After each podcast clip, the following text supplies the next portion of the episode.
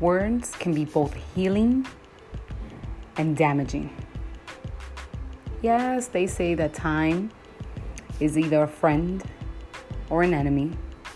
But when you continue to speak to yourself in a manner in which you are your own worst enemy, you begin to deflate yourself, you begin to dim your light. When you speak to yourself with kindness, with love, with admiration, because this is the most important relationship ever that we are going to come across in this lifetime of ours, right? In this journey. The kindness that we give out to other people, why not start it with ourselves?